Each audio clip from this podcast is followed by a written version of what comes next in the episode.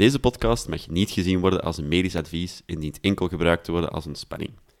In deze podcast bespreken we onze mening, terwijl je niet beschouwd mag worden als absolute waarheid. Voor medische problemen of vragen over uw gezondheid raden wij steeds aan om uw arts te contacteren.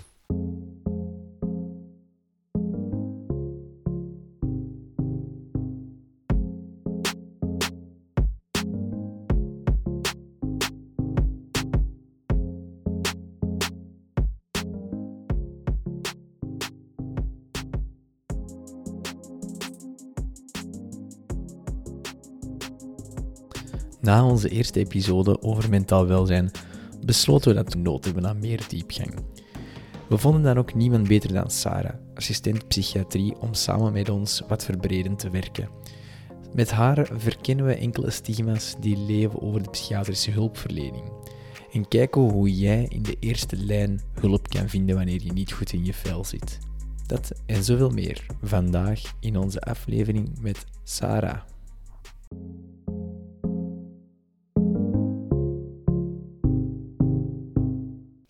Hallo iedereen, wij zijn Tim en Jens, de hosts van de prachtige podcast Wat ligt er op uw lever? Ik ben Jens en ik stel graag wat domme vragen elke aflevering. En Tim is een huisarts in opleiding die denkt wel wat te weten over bepaalde topics. Vandaag zijn we weer vervoegd door een gast. Tegenwoordig hebben we graag gast in onze aflevering. We vinden het leerrijk en ja, interessant eigenlijk om eens uh, een, een, andere opinie te horen dan enkel die van Tim. Um, verrijkend. Dat is verrijkend, dat is verrijkend. Dus vandaag zijn we vervoegd door een nieuwe gast. Welkom, Sarah. Hey. Sarah is een psychi uh, psychiater. psychiater? ja, excuseer, kut. Een psychiater. Ik weet niet eens weet je wat een psychiater is. Misschien kan Sarah dat ons het beste uitleggen. Misschien kan die mij eens beleren in plaats van dat jij het doet, Tim. Oké, Jens, met alle plezier. Misschien moet ik eerst even zeggen waar ik zit. Hè? Ik ben in mijn derde specialisatiejaar van psychiatrie. Het zijn er vijf in totaal. Uh, dus na een opleiding van geneeskunde van zes jaar. Dus een psychiater is eigenlijk iemand die zijn basisopleiding geneeskunde heeft gehaald en die dan er nog vijf jaar specialisatie tot psychiater heeft aan vastgeplakt. Dus Jens, Um, jij benoemt soms hoe, hoe een dwaas dat ik ben, dat ik negen jaar ga studeren. Sarah besluit van er nog twee jaar bovenop te doen. Ja, ja dat is wel chill. Elf jaar studeren.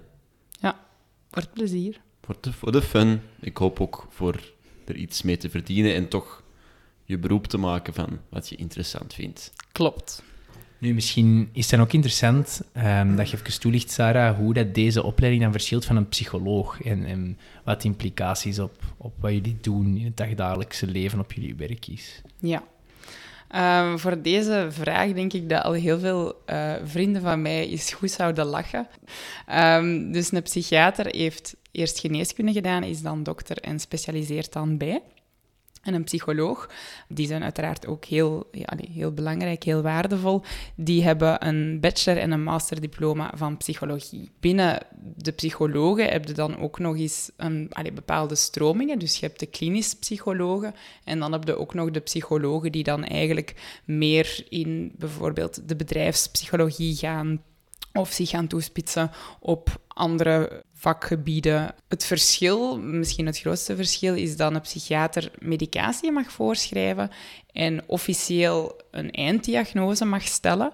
En ik noem daarom vaak een psychiater een beetje de huisarts, maar van de mentale aandoeningen. Mhm.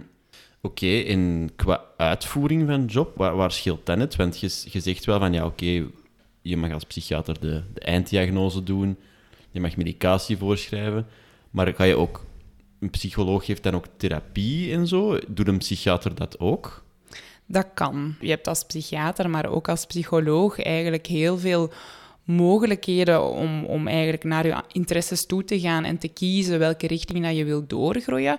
Maar bijvoorbeeld ik als psychiater, ik doe ook nog een psychotherapieopleiding, dus dan mogen wij ook psychotherapie geven. Voor een psycholoog is dat ook het geval. Dus ook in mijn psychotherapieopleiding zitten ook bijvoorbeeld heel veel psychologen.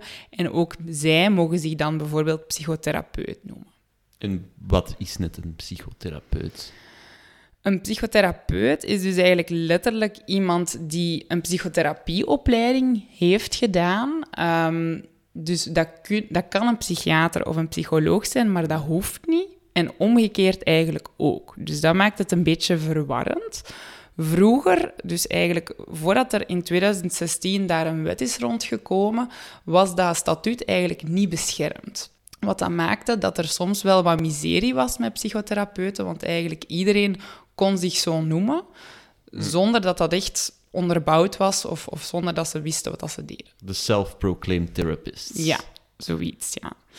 Dus dat, dat maakte dat we soms daar wel wat miserie mee zagen. Maar dus sinds 2016 is daar wel wat een, een, een wet rondgekomen. En moet eigenlijk een psychotherapeut, die zich dus officieel ook zo wilt noemen, moet die voldoen aan een bepaald diploma en moet die een bepaalde psychotherapieopleiding gevolgd hebben. Wat dat daarbij aanleunt, zijn de coachen van u en de coachen die hebben ook minder ehm, voorwaarden dus. Eigenlijk kunnen veel mensen zich een coach noemen.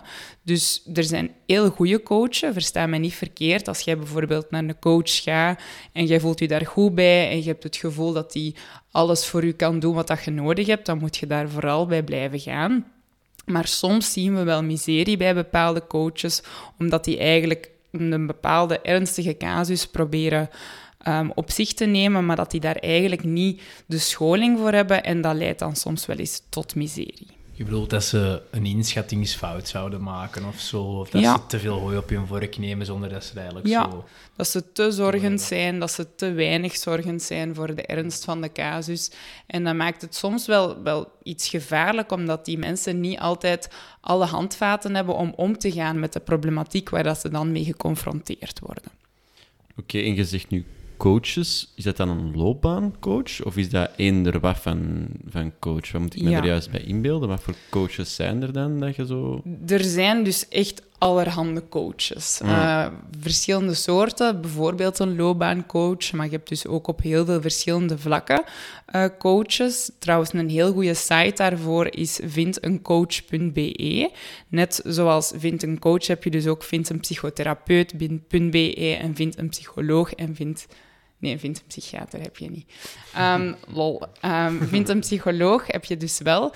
En daarop zie je dus heel mooi welke diploma's iemand heeft gehaald. Kijk dat zeker na. Zeker als je wat twijfelt, vraag dat bijvoorbeeld eens na aan uw huisarts. Kan ik die coach, kan ik deze psychotherapeut, kan ik die vertrouwen? Denkt jij dat dat een goed diploma is? Overloop dat eens een keer. En eigenlijk kun je dan wel ja, meer zeker zijn, zeg maar. Ja, ik denk ook als, als huisarts dat dat wel een goed advies is. Ook omdat vaak eens dat mensen bij een psycholoog of therapeut of, of eender welke vorm of coach komen, zitten ze al wel een tijdje misschien in de knoop. In de mhm. zin van dat die, die drempel om hulp te gaan zoeken ligt bij veel mensen ja, heel hoog. Die moeten mhm. echt al afgezien hebben voor ze dat gaan doen. En het zou jammer zijn als je door een slechte ervaring met een therapeut of coach of whatever, zo je connectie met, met die hulpverlening kwijt bent. En ik denk dat dat goed is aan ons als huisarts. Wij hebben geen therapieopleiding, dus wij kunnen niet uitgebreid ja, therapeutisch werken. Sommigen wel, hè? Sommigen wel, oké. Het kan dus nog, hè, Tim? Ik niet, um, voorlopig. Maar wat ik heel belangrijk vind, is om, dat, om altijd een beetje de poortwachterfunctie te hebben. Mhm. Ehm, dat ik hoor bij patiënten, heb jij een band met jouw coach of therapeut? Want ik denk dat dat het belangrijkste is. En dat, ik heb ook al verhalen gehoord waar dat, dat dus compleet anders is gelopen, dat mensen dan uit opvolging verdwenen zijn en, en dat de casus dan toch slechter uitdraait. Klopt. En dat maakt dus eigenlijk bij een psychotherapeut en bij een psycholoog dat je vaak... Ja, die mensen hebben een, een bredere uh, theoretische scholing, maar ook ja, praktijk hebben die meer ervaring. Um, dat is een meer onderbouwde opleiding en dat maakt dat die vaak meer gefundeerd een advies kunnen geven of ook de juiste mensen aan de mouw kunnen trekken wanneer het toch de verkeerde kant op gaat. En dat, die, die mogelijkheden heb je bij een coach minder, maar een coach kan soms heel veel breder coachen. Bijvoorbeeld inderdaad advies geven rond loopbaan. Dat gaat een psycholoog minder goed kunnen, want dat is minder zijn vakgebied. Ja, oké. En je hebt al gesproken vooral over hoe je psychotherapeut wordt en hoe dat iemand dat als psycholoog dat kan worden, iemand als psychiater en vroeger eigenlijk iedereen.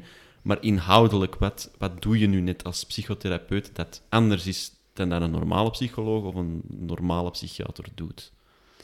Ehm, dat is zeker niet anders. Hè. Dus de psychotherapie die ik geef, als ik mijn psychotherapieopleiding heb afgelegd, ehm, of die dat een psycholoog doet, dat is eigenlijk net dezelfde. Ehm, maar wat het eigenlijk is, psychotherapie, dat is een soort van ja, behandelvorm naast, zoals dat je die hebt van, van medicatie. En binnen de psychotherapie bestaan er verschillende stromingen. Je hebt psychodynamische, je hebt cognitieve gedragstherapie. En dat zijn eigenlijk wat verschillende manieren om therapie te gaan benaderen of om problemen te benaderen. Soms noemen ze dat ook wel een soort van taal. En als patiënt moet je aanvoelen wat voor u de beste stroming is. En vooral ook welke therapeut het voor jou op een fijne manier benadert. Die klik echt. Hè? Ja. Maar wat ik wel grappig vind is... ehm, of toch wel frappant vind, je bespreekt nu ook hoe dat psychiaters in C, hè, ik, ik wist dat ook al, jullie volgen die therapieopleiding ook. Jullie kunnen eventueel ook heel intens één op één patiënten opvolgen en ook dat, dat psychotherapeutische doen als jullie daar veel interesse in hebben. Ehm, dat is wat grappig, want in mijn hoofd, bij veel van mijn patiënten, als ik die wil doorwijzen naar een therapeut, is er een veel kleinere barrière dan naar een psychiater hè, of naar een psycholoog. Omdat ik de indruk heb dat in hun een psycholoog in hun hoofd is iedereen, oké, ik ga met iemand die begripvol is praten, punt. Dat is Mhm. voor veel een psycholoog. En wat patiënten mij vertellen van een psychiater is van één tot twee misvattingen volgens mij. Is één, ik moet heel ernstig ziek zijn voor ik bij een psychiater mag komen. Mhm. En de tweede misvatting is het beeld dat die hebben van psychiaters. En dat vind ik echt frappant. Ik weet niet hoe dat jij er naar kijkt, Jens. Wat is uw beeld van een psychiater? Ja, weet je, dat, die term, dat schrikt wat af, hè.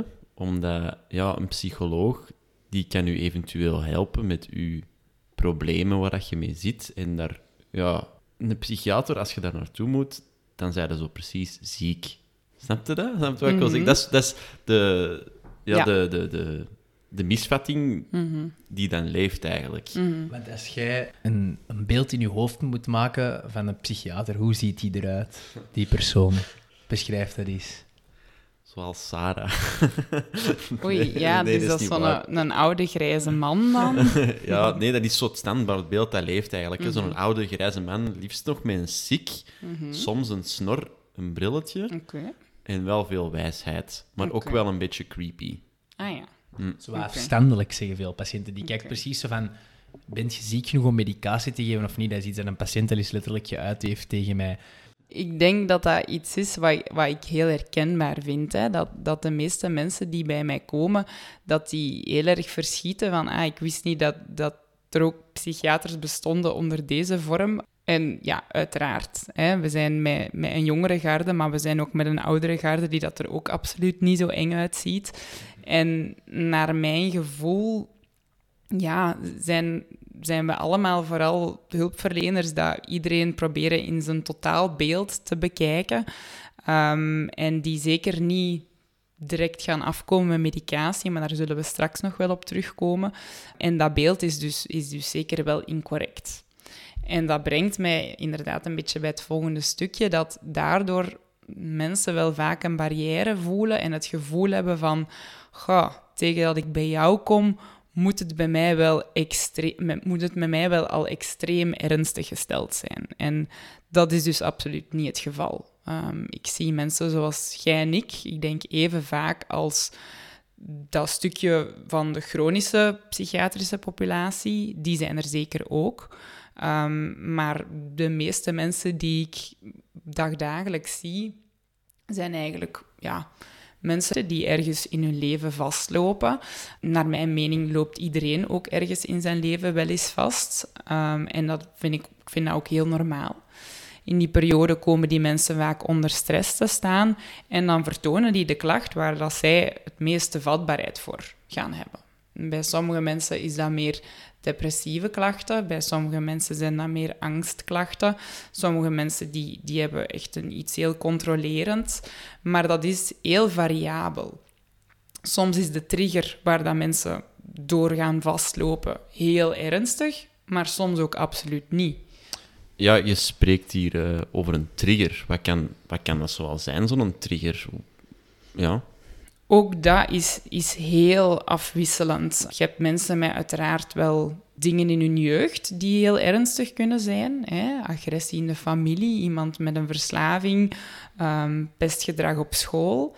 Ehm, maar bijvoorbeeld ook later kan het zijn dat ze bijvoorbeeld na een moeilijke examenperiode vastlopen en, en helemaal hun, hun zelfvertrouwen verliezen. Of later in, in, in het leven, wanneer dat er kinderen aan te pas komen, wanneer dat mensen het gevoel hebben dat ze bijvoorbeeld niet voor die kinderen kunnen zorgen.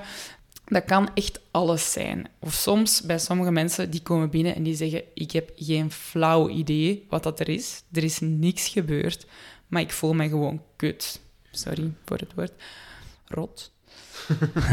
Ehm, en dan kunnen we dat ook niet altijd verklaren. Maar als we dan meer gaan inzoomen op die hun levensloop, dan vinden we toch wel vaak een aantal dingen die toch minder goed zaten. En dat is eigenlijk een beetje psychotherapie, dat we gaan, dat we gaan uitspitten van welke kleine details en welke triggers kunnen er mogelijk allemaal geweest zijn waarop dat jij nu vastloopt.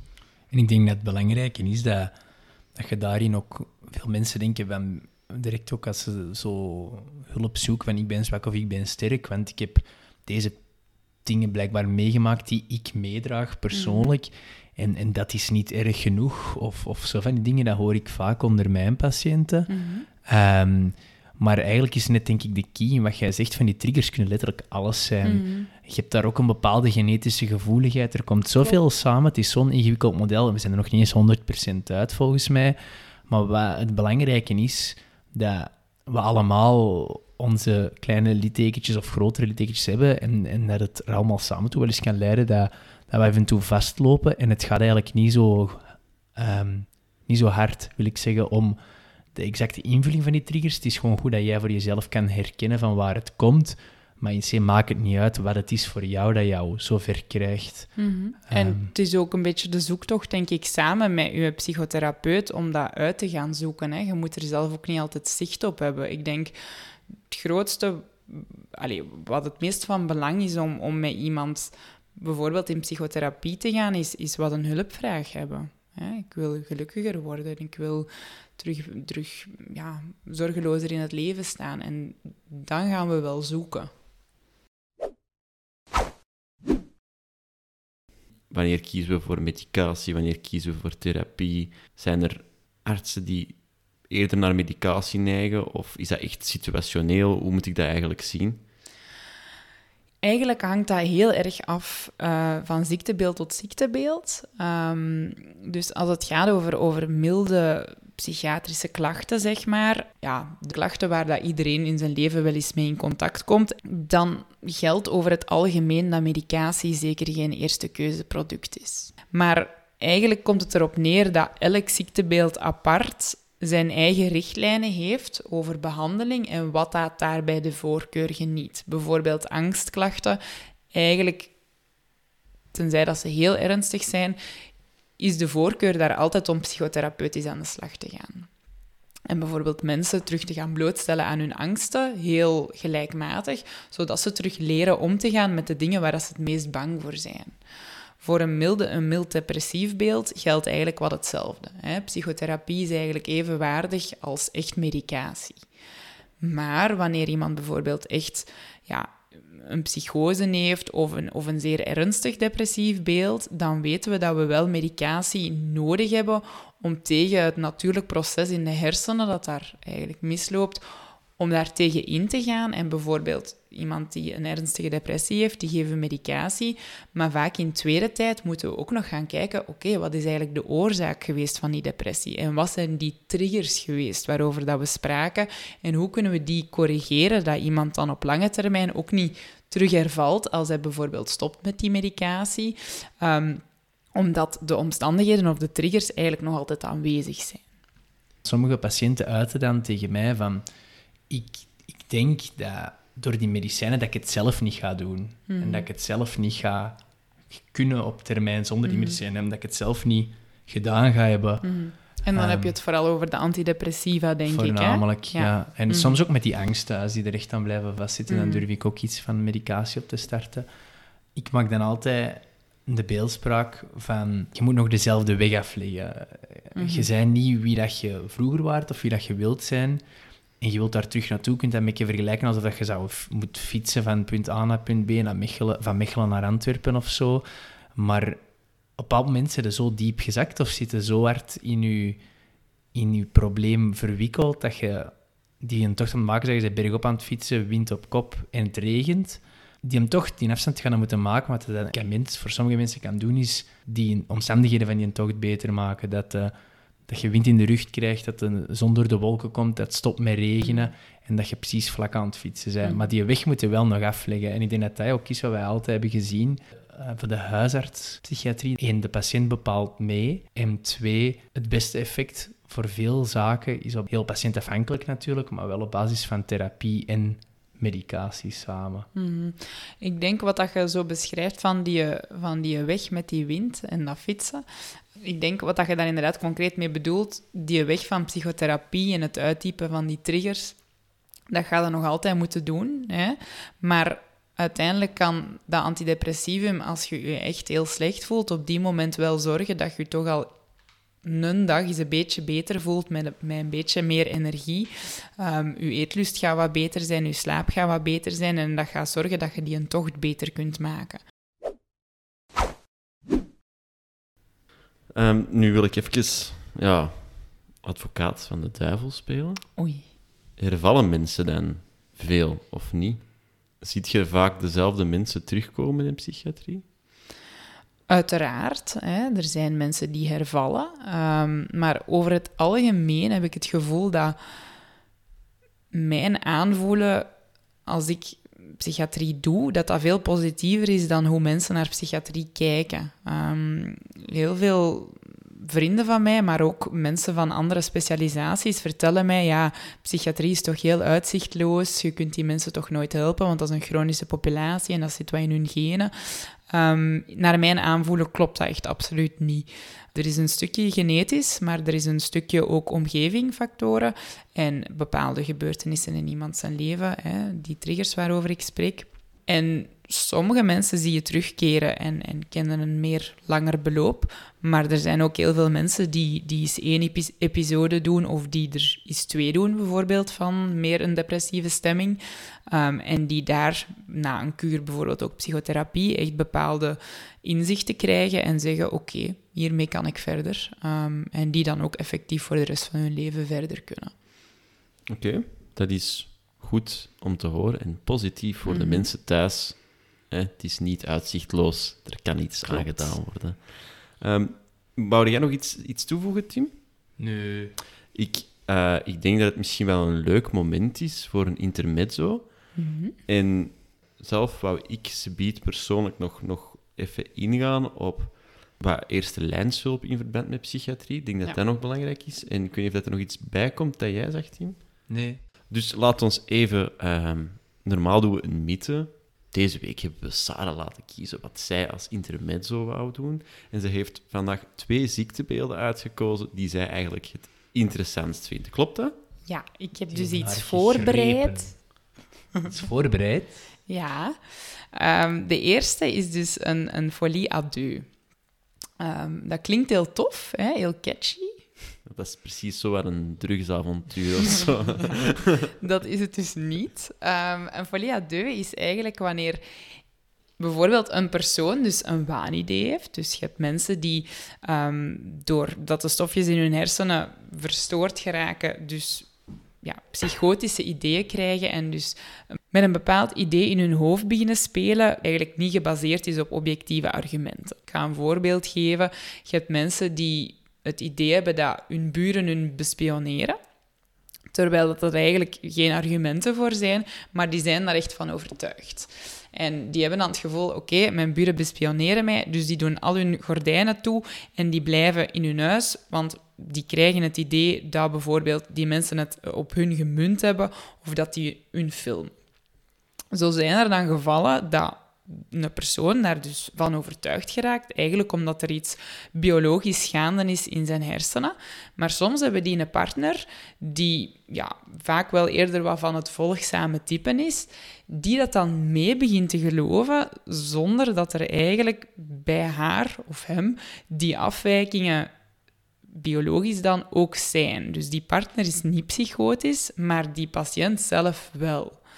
Ehm, dus dat noemt dan een folie à deux, omdat eigenlijk die partner daar ja, in meegaat en eigenlijk die psychose een beetje overneemt, overkrijgt.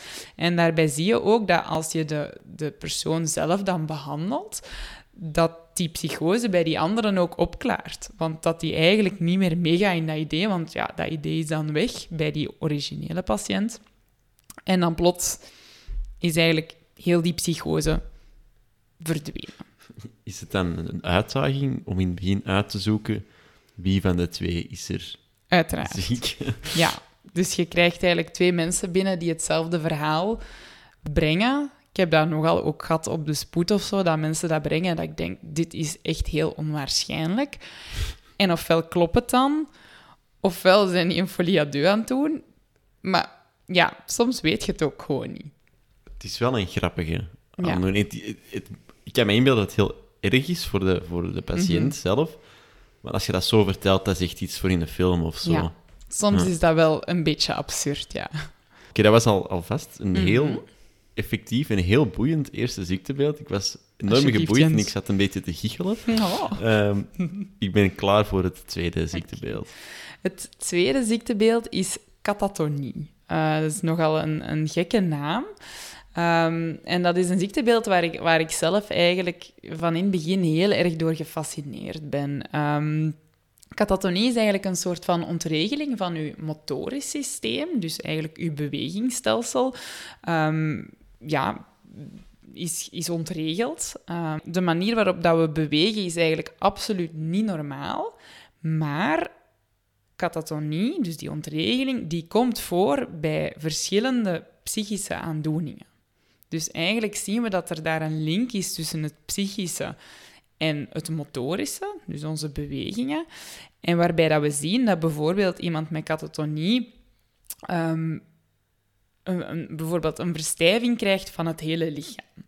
En wanneer dat je die dan op een bed legt, en ehm, die liggen eerst op een kussen, en je neemt dat kussen weg, dan zweeft je hoofd. En die kunnen dat ook werkelijk uren aanhouden. Ik weet niet of dat je dat al eens in de fitness geprobeerd hebt, om je hoofd in de lucht te houden, maar dat gaat dus niet. Dat is absurd. Maar die mensen hebben dus... dus catatonie komt voor bij een depressie, komt voor bij psychose, ehm, die komt soms voor bij, bij autisme. Ehm, dus dat is een, een, een, ja, die motorische ontregeling. Ze weten niet altijd goed wat dat daar echt de biologische basis van is, maar ze zien gewoon dat dat voorkomt en je hebt zo'n heel specifiek testje waarmee dat je dat test. En één symptoom daarvan is dus dat mensen dus basically met hun hoofd in de lucht hangen en dat je denkt van, maar leg je kop nu toch eens neer?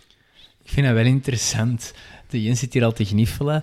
Ehm, ik denk een van die dingen dat je moet doen in die test, dat je echt zo tegen die mensen moet zeggen, je moet nu je hand uitstrekken en je moet die hand zo voor je houden en dan ga ik nu met deze schaar in je hand prikken.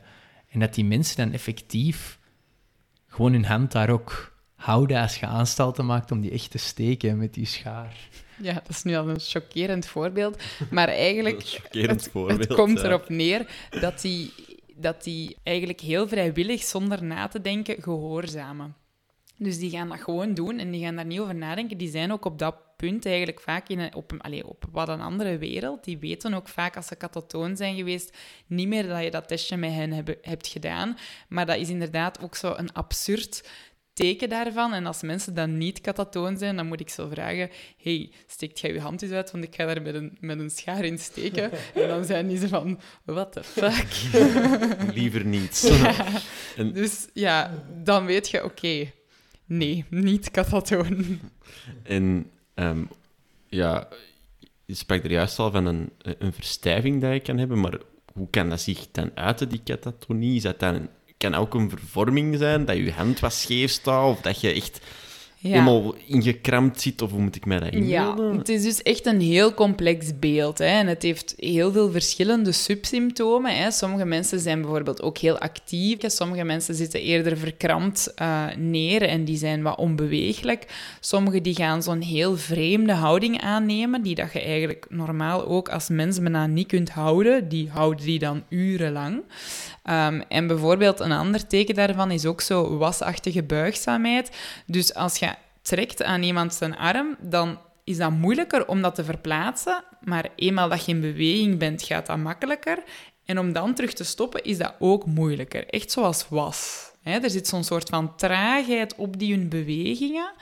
Ehm, en ja, je, moet- allee, als je bij iemand anders aan hun arm voelt, dat gaat nooit zo zijn. Dus je weet ook dat die dat bij wijze van spreken niet kunnen spelen. Oké, dat, is wel, Ja. dat is wel echt ook een, opnieuw een heel boeiend ziektebeeld. Ja.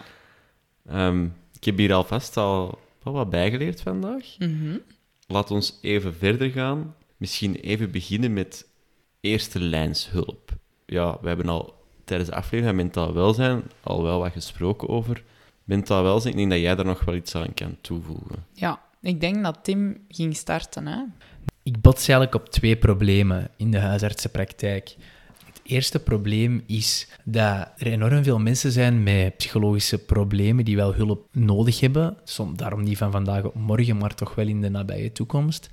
En er zit nog een bepaalde traagheid in het systeem, waar, dat, waar dat het aanbod nog een beetje achterloopt op, op de vraag. Dus we concreet uitziet dat in langere wachttijden, waar ik wel eens op bot. En het tweede probleem is dat het, financiering, het financieringssysteem van de overheid voor de psych- psychologische psychiatrische zorg over het algemeen veel beter is dan in an- veel andere landen, maar bij ons toch nog moet achterhinkelen ten opzichte van de gewone medische zorg. Ik weet niet of dat jij dat ook zo ervaart, Mhm. precies. Mhm. En dat is heel misschien bruut om te, te zeggen, maar als ik iemand heb bij wie hulp nodig vind, zijn er verschillende manieren. En eigenlijk is, en dat vind ik moeilijk, maar het heel gemakkelijkste is als mensen toch voldoende financiële middelen hebben om een gewone consultatie te betalen bij een psycholoog. Mhm. Dat is een consultatie, dat kost dan meestal 50 euro voor, voor één keer wel. Eh, maar dan kan je heel gemakkelijk bij een psycholoog komen die qua profiel bij jou past en die echt zijn tijd kan nemen voor jou. Concreet ehm, raad ik altijd aan, vooraleer dat je overweegt om psychologische hulp te zoeken, om via je huisarts te gaan omdat die huisarts, die kent de psychologen in de buurt, de, de hulporganisaties in de buurt, en die kan een beetje mee die poortwachter zijn, waar we het er straks over gehad hebben nu. Wat veel mensen tegen mij zeggen is van, ja, ik heb geen goede band met mijn huisarts, die heeft geen affiniteit met mijn beeld, die wil mij gewoon medicatie geven en niet helpen. Ik denk dat een soort van omweg die je kan nemen, is dat je je aanmeldt bij het CAW, Centrum Algemeen Welzijn. Ik weet niet, ken je dat, Jens? Ik denk dat we dat tijdens de podcast al eens vermeld hebben, maar ik ben niet zeker. maar ik ben daar niet heel bekend mee. Allee, het is weer blijven plakken, hè? nee, eh, het CAW, Centrum Algemeen Welzijn, dat is eigenlijk een eerste lijnsorganisatie waar een hele hoop van mensen werken, voornamelijk ook maatschappelijke werkers. In de buurt van jou heb je normaal een CAW.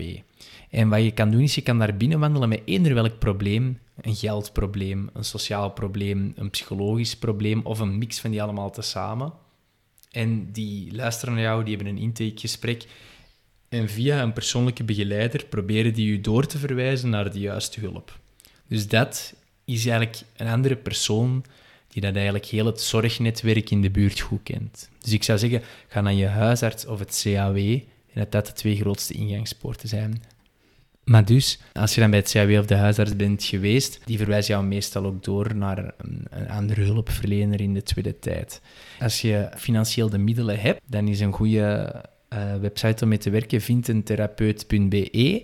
Daar vind je alle soort therapeuten, psychologen, therapeuten, maar zelfs ook kinesisten. Nu, als je die website zou open doen, ga je zien, je kan daar echt je gemeente ingeven, de, de waarmee jij voelt dat je struggelt, en dan ook de therapievorm die je, die je vereist. Dus bijvoorbeeld psychotherapie.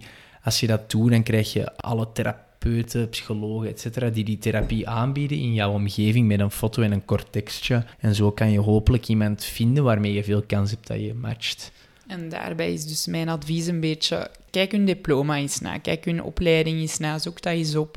Is dat, is dat onderbouwd? Hoe lang was dat? En dat zegt u direct wel heel veel over hoe onderbouwd uw therapeut of uw coach uw begeleiding gaat kunnen bieden.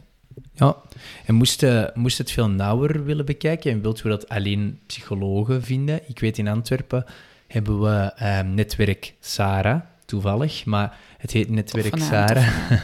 Als je dat uh, intypt, gewoon netwerk Sarah op Google, dan ga je ook een lijst vinden met allemaal psychologen effectief, die zich organiseren volgens het verhoogd terugbetalingssysteem. Dus bij hun betaal je maar 4 of 11 euro, afhankelijk van jouw ja, terugbetalingsstatuut bij de mutualiteit. Het enige wat je moet weten is dat hoe meer terugbetaalt, helaas vaak hoe langer de wachttijden zijn. Dus bij deze therapeuten, uit deze psychologen van Netwerk Sarah, daar, als je goed zoekt, kan je vaak wel iemand vinden dat je binnen een aantal, een aantal weken binnen kan. Mhm. Nu, als je de financiële middelen niet hebt en je wilt langdurige opvolging, dan is bijna de enige optie dat er is een, een geestelijk gezondheidscentrum. Ehm, dat zijn centra en daar zitten maatschappelijke werkers, psychiaters, psychologen, therapeuten, allemaal samen. En, en die kunnen wel langdurige um, opvolging voorzien, maar eigenlijk is dat voornamelijk op verwijzing. Dus wie kan daar naartoe verwijzen? Mensen van het CLB, het CAW en huisartsen. Het probleem in mijn ervaring met die centra van geestelijke gezondheidszorg is dat die enorm overbevraagd zijn. Dus afhankelijk van locatie tot locatie en moment tot moment zijn die wachttijden ja, lang of langer. In mijn ervaring kunnen weinig mensen daar heel snel binnen. Goh, ik denk dat dat wel afhangt van regio tot regio. Dus laat het u zeker niet tegenhouden om, om dat even na te vragen bij de huisarts, om, om even zelf te bellen.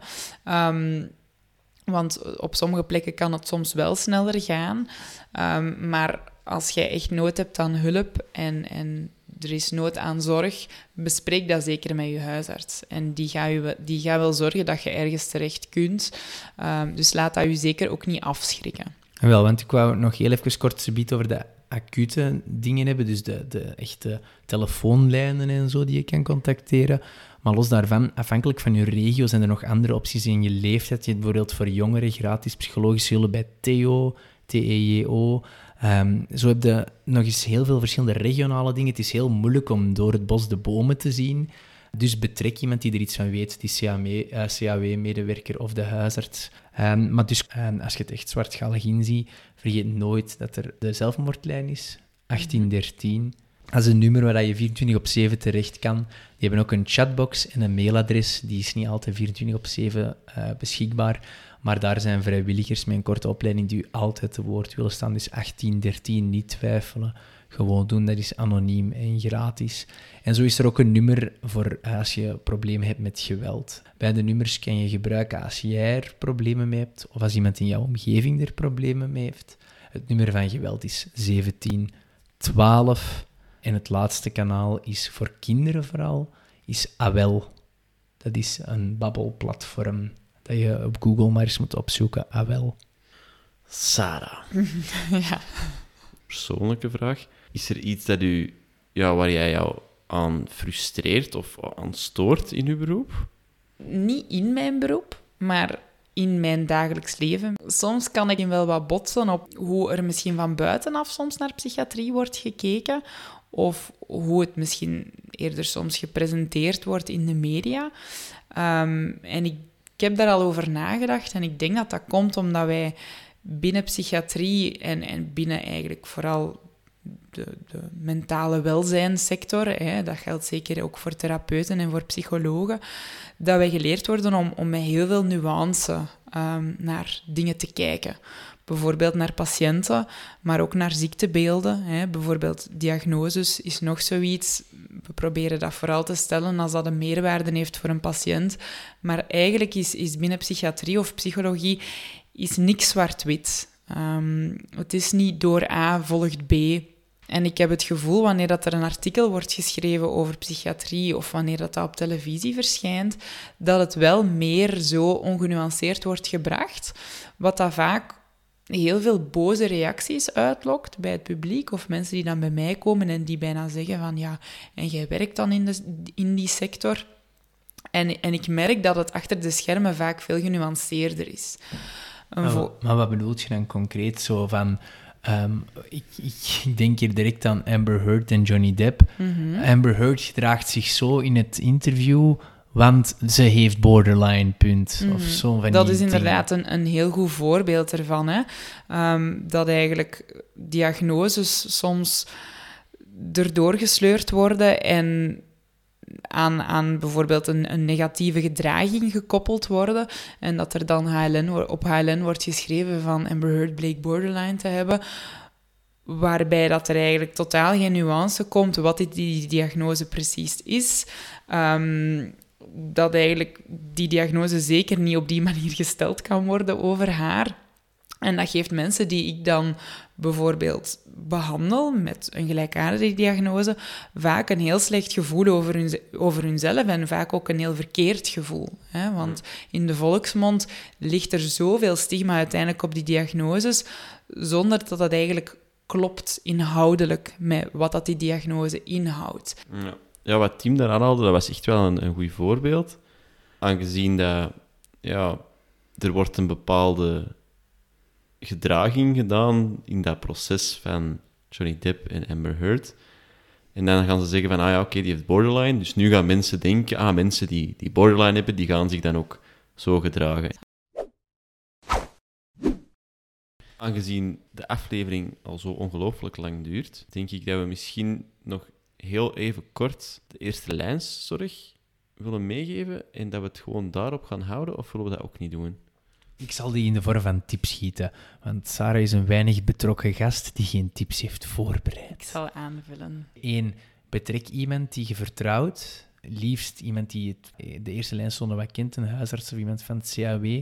Maar zeker ook een goede familielid of eh, vriend, zodat je in dat proces niet alleen staat. Twee, vergeet als de drempel voor jou heel hoog is om hulp te zoeken, niet dat er verschillende anonieme organisaties bestaan voor hulp. 1813, 1712, 106 blijkbaar, AWEL, etc. En dan drie, ook al ben je er zelf nog niet eens goed uit wat jouw probleem is, maar voel je dat niet goed gaat met jou, dat is ook al een reden om hulp te zoeken, eventueel via de CAW of jouw huisarts, want ook zij kunnen met jou dat probleem nog helpen concretiseren en je hebt er niks mee verloren, want dat zijn twee goed bereikbare en betaalbare organisaties. Vier, onthoud dat ehm, eigenlijk zowel psychiaters, psychologen als psychotherapeuten psychotherapie kunnen geven. En als je naar iemand op zoek gaat, consulteer dan zeker de site, eh, vind een therapeut, vind een psycholoog en kijk eens gewoon na wat de opleidingen zijn van die personen. Relevante tip. En de laatste tip, en misschien de belangrijkste tip, ehm, like, subscribe en share onze podcast op jullie socials. Geef ons een goede rating en... Ah, Sarah heeft nog een tip. Sorry. Ehm, vijf, zeker niet denken dat psychiaters grijze oude mannen zijn en super onbenaderbaar, want we zijn best lieve mensen en we willen jullie allemaal echt wel verder helpen. Dat is een schone om mij af te sluiten, denk ik. Sarah, ehm, merci voor te komen en toch ja, wat, wat meer woorden te willen geven aan een thema dat toch heel gevoelig ligt voor veel mensen. Ik hoop dat we met deze aflevering vooral hebben kunnen duidelijk maken dat, ehm, dat je geen schrik moet hebben van psychiaters, dat dat geen boze boemannen zijn. Nope. en, en, en dat er voor iedereen op een manier wel, wel hulp is. Ehm, en dat er heel veel mensen zijn achter de schermen die, die het beste met, met u en uw problemen voor hebben. Klopt helemaal. Dus zoek die hulp en contacteer uw huisarts of de CAW-medewerker. Ehm Jens, zou jij nog iets zeggen? Nee, ik wou iedereen bedanken om het tot het einde van de aflevering vol te houden. En tot de volgende keer. Toodles. Doeg!